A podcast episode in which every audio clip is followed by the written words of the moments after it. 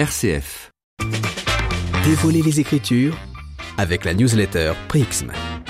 Dernier rendez-vous de la période pascale aujourd'hui, puisque la semaine prochaine, ce sera l'Ascension.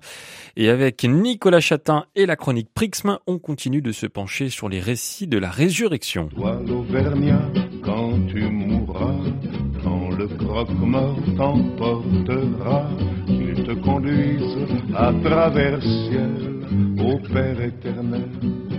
Si Georges Brassens souhaite à l'Auvergnat que le croque-mort le conduise au Père éternel, il a bien dû passer par un tombeau comme Jésus. Mais où se trouve le tombeau de Jésus? Le lieu dont parlent les évangiles et vénéré par les chrétiens à Jérusalem n'a-t-il pas été inventé plusieurs siècles après pour créer un lieu de pèlerinage? Pour répondre à ces questions, nous sommes allés relire les réponses du grand spécialiste d'archéologie en Terre Sainte, Jérôme Murphy O'Connor. Après la mort de Jésus, dans les années 30 après lui-même, les premiers chrétiens vénèrent le tombeau situé dans une carrière de pierre où étaient creusées de nombreuses autres sépultures.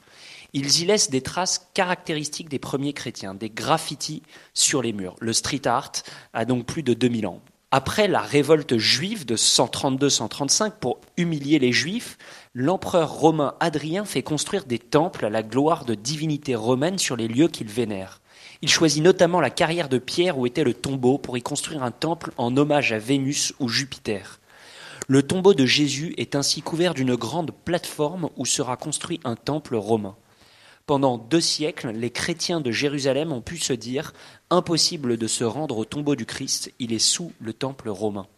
C'est donc la tradition orale si forte au Proche-Orient qui a préservé ce secret. Euh, le tombeau n'est pas resté sous ce temple romain. Que s'est-il passé ensuite, Nicolas? En 325, l'évêque Macaire de Jérusalem est l'héritier de cette tradition orale. Il rencontre l'empereur de Rome, Constantin, lors du concile de Nicée.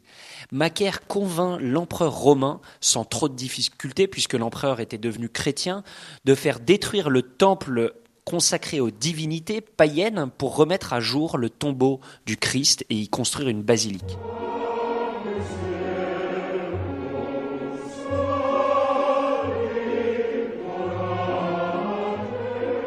Tous ces raisonnements se rattachent à la question de l'historicité des faits racontés dans l'Évangile. Est-ce que ces lieux ont vraiment existé? Est-ce que ces événements ont vraiment eu lieu? Et c'est à cette réflexion que s'attacha l'académicien Jean Guiton dans Le problème de Jésus.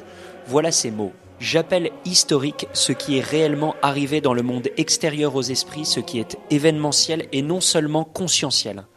En un second sens, plus profond, j'appelle historique ce qui, étant arrivé, suscite chez les hommes animés par l'idée de vérité l'attitude de l'attestation. Et j'appelle enfin historique, en un troisième sens plus profond encore, ce qui a été affirmé par divers témoins indépendants, les uns des autres dans des conditions telles que l'accord de leur témoignage ne peut s'expliquer ni par l'influence de l'un sur l'autre, ni par le hasard. C'est dans ce sens-là que je crois pouvoir dire que la résurrection se présente comme historique. Merci beaucoup Nicolas Chatin et je vous rappelle que vous pouvez vous inscrire gratuitement à Prixm, P-R-I-X-M. C'est une newsletter gratuite qui chaque dimanche vous présente un texte de la Bible illustré par les tableaux, les films et les musiques des artistes qui l'inspiraient.